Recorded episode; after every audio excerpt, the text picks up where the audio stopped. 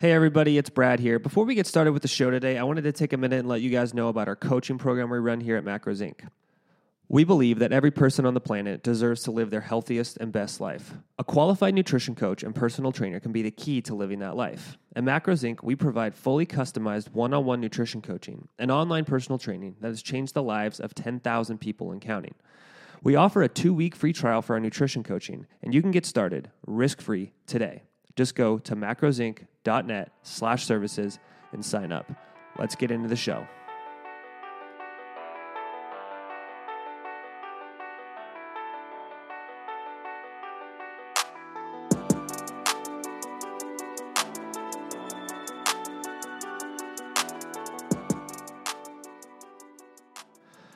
Welcome back, everybody.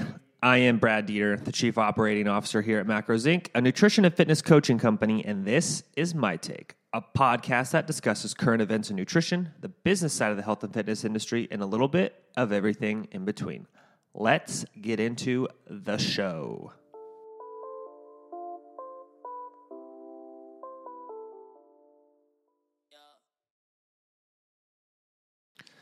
All right, we're just going to jump right into it today. We're talking about a little bit of caloric restriction and longevity for our nutrition insight for the day. So, for some interesting reason, over the last few years, it's become very popular to talk about the idea of fasting or caloric restriction for longevity. Now, the kind of the thesis or the idea is that if you either a eat in a state of a calorie deficit or you restrict calories or if you fast, you can increase your lifespan. Um, I wrote something about this a long time ago, and, and there's a few, I guess not maybe a long time ago, um, about two years ago, but there's a few things to consider. Um, one is, I think probably the most obvious thing that we should talk about first before we dive into like the hard science of it is think about the difference between you know just the length of your life and the overall kind of area under the curve of your life right? Is if you were to plot like an on xy axis of like length of your life and quality of your life just because you live longer doesn't mean your area under the curve is going to be super long right? Like you could live until you're 120 but if the last 30 years of your life you're pretty frail and you're not able to do much the quality of those years may not be super great. On the other hand if you know, if you have maybe, let's say you live 85, 90 years, but for all of those years, you're able to do a lot more than maybe you would have if you had fasted um, for forever. Th- there's a discussion to be had there, right? And I'm not saying that that's how it works, but that's one of the things to consider is the exact number of years you live is just one component of your overall life, right? And what you need to consider. Uh, so that's the first piece. Now, the second piece is what does the science actually tell us of caloric restriction and longevity? So, the first thing to, to start is most of the evidence that we have actually is from model organisms, right? We don't have a lot of great research in humans for what happens if you restrict calories or you fast and do you live longer, right? It's just really hard to do that experiment. So, most of what we have is from uh, really model organisms like worms, mice, uh, and some, you know, non-human primates, right, like monkeys. Now, there's been some research, but here's kind of what I want to summarize for you: is the idea is that caloric restriction you know resulting in weight loss leads to reduced energy expenditure right? So we we burn less energy. And that you know this essentially results in kind of a lower metabolism, and that if you have a lower metabolic rate, it'll increase the lifespan or reduce overall aging of humans to a meaningful degree. So, this idea that slower metabolisms increase longevity is based on a body of literature that's really grown over the, a few decades, but there's fundamental reasons to think this is far too simple. Um, here's a quote pulled from a, a paper that's actually studying the concept of metabolic rate and longevity. So here's kind of the brief quote. Across species, a gram of tissue on average expends about the same amount of energy before it dies, regardless of whether that tissue is located in a shrew, a cow, an elephant, or a whale. So, this fact led to the notion that aging and lifespan are processes regulated by energy metabolism rates, and that elevating metabolism will be associated with premature mortality. This is called the rate of living theory. On the other side, we have another theory that's kind of related to this, and it's called um, the free radical theory of aging. So, the free radical theory of aging provides a potential mechanism that links metabolism to the aging phenomenon. Now, since oxygen free radicals are formed as a byproduct of oxidative phosphorylation. So, basically, the process of metabolism kind of produces these free radicals. And so, if you can produce free radicals, um, or if you can reduce the production of free radicals, maybe you can lower oxidative damage and you can live longer.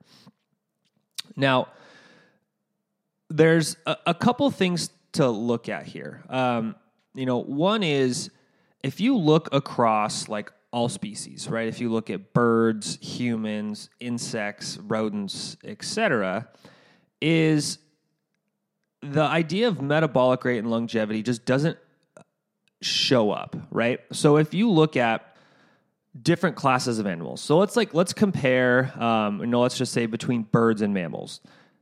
The comparisons, you know, they don't conform to our expectations. And then even within classes of animals, so let's just say we look just in birds, there's substantial interspecific variability in the mass specific expenditure of energy per lifespan. So that means, let's say we're to take two different birds, the correlation between energy expenditure and metabolic rate and lifespan just is really not um, it, it, it's just it just doesn't show up right? It's just not a strong correlation. So if we look at that um, it just it doesn't appear to be a good marker of actual lifespan. So like for example um, there was a study that was done that actually looked at daily energy expenditure. So rather than basal metabolic rate, but total energy expenditure, to to look at okay, does lifetime energy expenditure per gram of tissue does it correlate with you know body mass, and can we see a relationship there? And what's interesting is that there is no relationship, and in some animals, there's actually a significant negative relationship where the higher the metabolic rate, actually, the longer they live. Uh, and so, what we just don't see is we just don't see this relationship between calorie deficits and fasting um, in lifespan across the entire mammalian kingdom or the non mammalian kingdom. So, there, there may be, you know, some benefits in some species, maybe not in others. Just the relationship between calorie restriction and fasting and longevity is just not there. So the kind of metabolic theory of aging doesn't really hold up with, with actual like scientific scrutiny.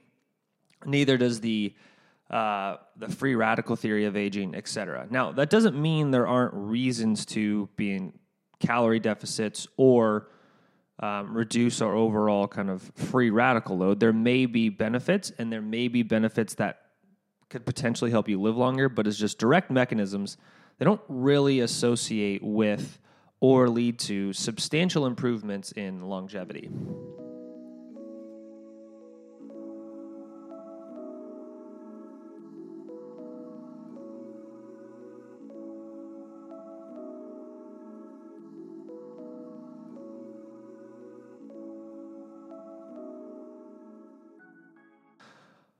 All right, moving on to our business insight for today. Uh, one of the things that we talk a lot about at Macros Inc., and I think we try to do a pretty good job of being cognizant of and actually working towards is promoting a culture that we want to have in the company. Uh, and I'll tell you a little bit about what we try to promote um, in a second, but I'll kind of tell you, you know, how best to promote a culture.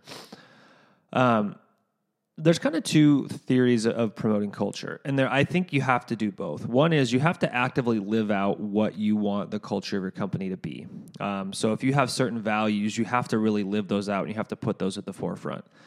And on the other side is your culture is sometimes less of what you preach and more of what you tolerate or don't tolerate. So you have to be able to put you know pretty strict bounds around what you find acceptable um, and what you allow in your company from a culture perspective. And you have to really be disciplined about maintaining that. So it's kind of both, right? It's it's positive reinforcement and it's a little bit of like negative punishment, right? Where you have to you know make sure that you don't tolerate behaviors that behaviors or um, you know attitudes or emotions or ways of operating in your company that are detrimental to your culture. So at Macros Inc., you know, there's a few things that we really try to promote. Um, you know, obviously one is a, a high level of responsibility. Um, you know, we try to give our coaches as much autonomy as possible, um, but we also then hold them, you know, highly accountable, right? So we we have systems in place to make sure people are, you know, doing their jobs, but we also um, realize that people are adults and we need to give them, you know, some autonomy and some responsibility, and that they can live up to that responsibility. Another one is a pretty high level of transparency. So we run our company pretty open book. Um, we have monthly meetings every month where we kind of go over all of the you know major components of the company, like new clients, cancellation rates, financials, um, kind of the full shebang. Right? We run a pretty open book. Uh, other things are, you know, we are definitely a a client first company, um, but we also let our employees know that the culture that we're trying to cultivate is one of, you know, our employees are the most important component of the business, and that as owners, we work for our employees, they don't work for us. And so, what I mean by that is, we've kind of heard this adage of the customer is always right and always put your customers first. And I think that's a, a good idea. Um, and we try to put our customers first as often as we can. But our employees to us come first, right? Is they are the people who every day give their lives to what we're doing. And so we try to make sure that our employees realize, like, hey, we have your back as much as we possibly can in any situation. Um, and we always try to make sure that they have the support that they need. And so, you know, how do you build those cultures? Um, how do you put things in place? How do you promote those things from within? Uh, so we try to do a lot of uh, you know employee education. Um, we try to help them kind of promote their own careers. We we try to run our organization such that like each person kind of runs their own small business within Macros Inc. to try to give them some autonomy. And so culture really is is what you preach and what you tolerate.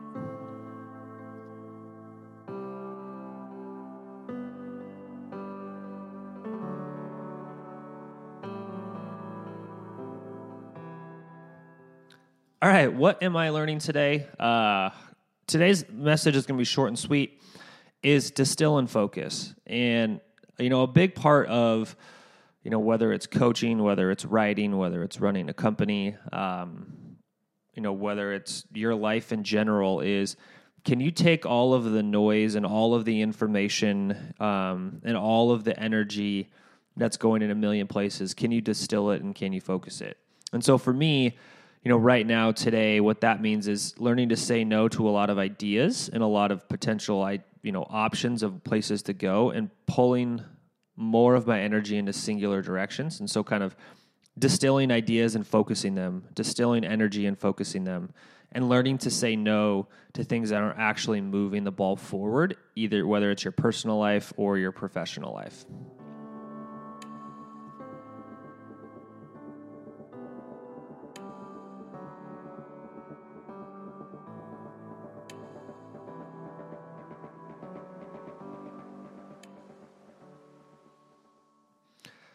Daily win time. Uh, today's daily win. I actually took like a full weekend away uh, for the first time in, gosh, I I can't even remember. I mean, it it's probably been a year. Uh, you know, we we got out of town. We rented a cabin, kind of in the woods, and did a lot of snowshoeing, and really took probably about 36 hours of like leave the phone and the laptop at home and, and go and, and hang out. Um, got to spend some good time with my wife and recharge the batteries, and, and I'm back at it. So uh, that is that's my daily win is just like, hey, let's top the tank back off and, and get ready to get after it. That's why there was no podcast yesterday. It was uh, Monday morning and had to get caught up from being away for the weekend, but uh, ready to get back and after it. And it is important to find time to do that and to recharge those batteries so you can you can come back with you know fresh ideas, fresh energy, and feel like you're not just going through the motions, but you're actually being thoughtful and productive.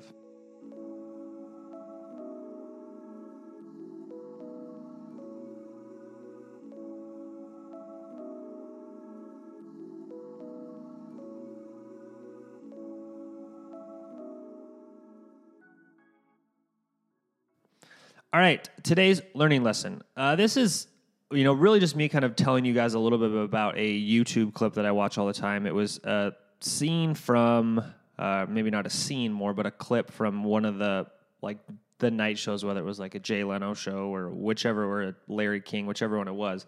But Will Smith was being interviewed, and I can't remember the exact line, but it, it's something to the effect of this. He he goes, you know the only difference between me and anybody else is that if you and I both get on a treadmill, one of two things is going to happen. You're going to get off first, or I will die. Uh, and so basically, you know, it's him just giving the analogy of like, I will not be outworked. Uh, if you and I get on a treadmill, there's I only know two things. I will die before I quit, and you will quit before me. And really, it's it's kind of you know that's a little extreme, but the point he was trying to make, and I think that we can all really draw from is, if you want to get to where you want to go, you have to be willing to get uncomfortable and give yourself the ultimatum of like the only way I'm actually going to quit on this is if I die. Um, and obviously, that's you know you, you don't have to actually die to get to where you want to go, but the idea is like you have to be willing to give an uncommon level of effort to reach most of your goals, right? If things were easy, most people would do it. Um, and this doesn't just apply to like, you know, weight loss or weight management or eating healthy. It's more related to everything else is the things that I've accomplished in my life that I'm proud of. None of them have come easy. Um, all of them have been through a lot of work, a lot of sacrifice. But then when it's done and you've gotten there, you really have a sense of pride and accomplishment knowing that, like, hey, the reason I've reached X, Y, and Z is because I put in a level of effort that 99.9% of people aren't going to do. So that's my learning lesson uh, I'm going to give to you guys is are you not afraid to die on a treadmill?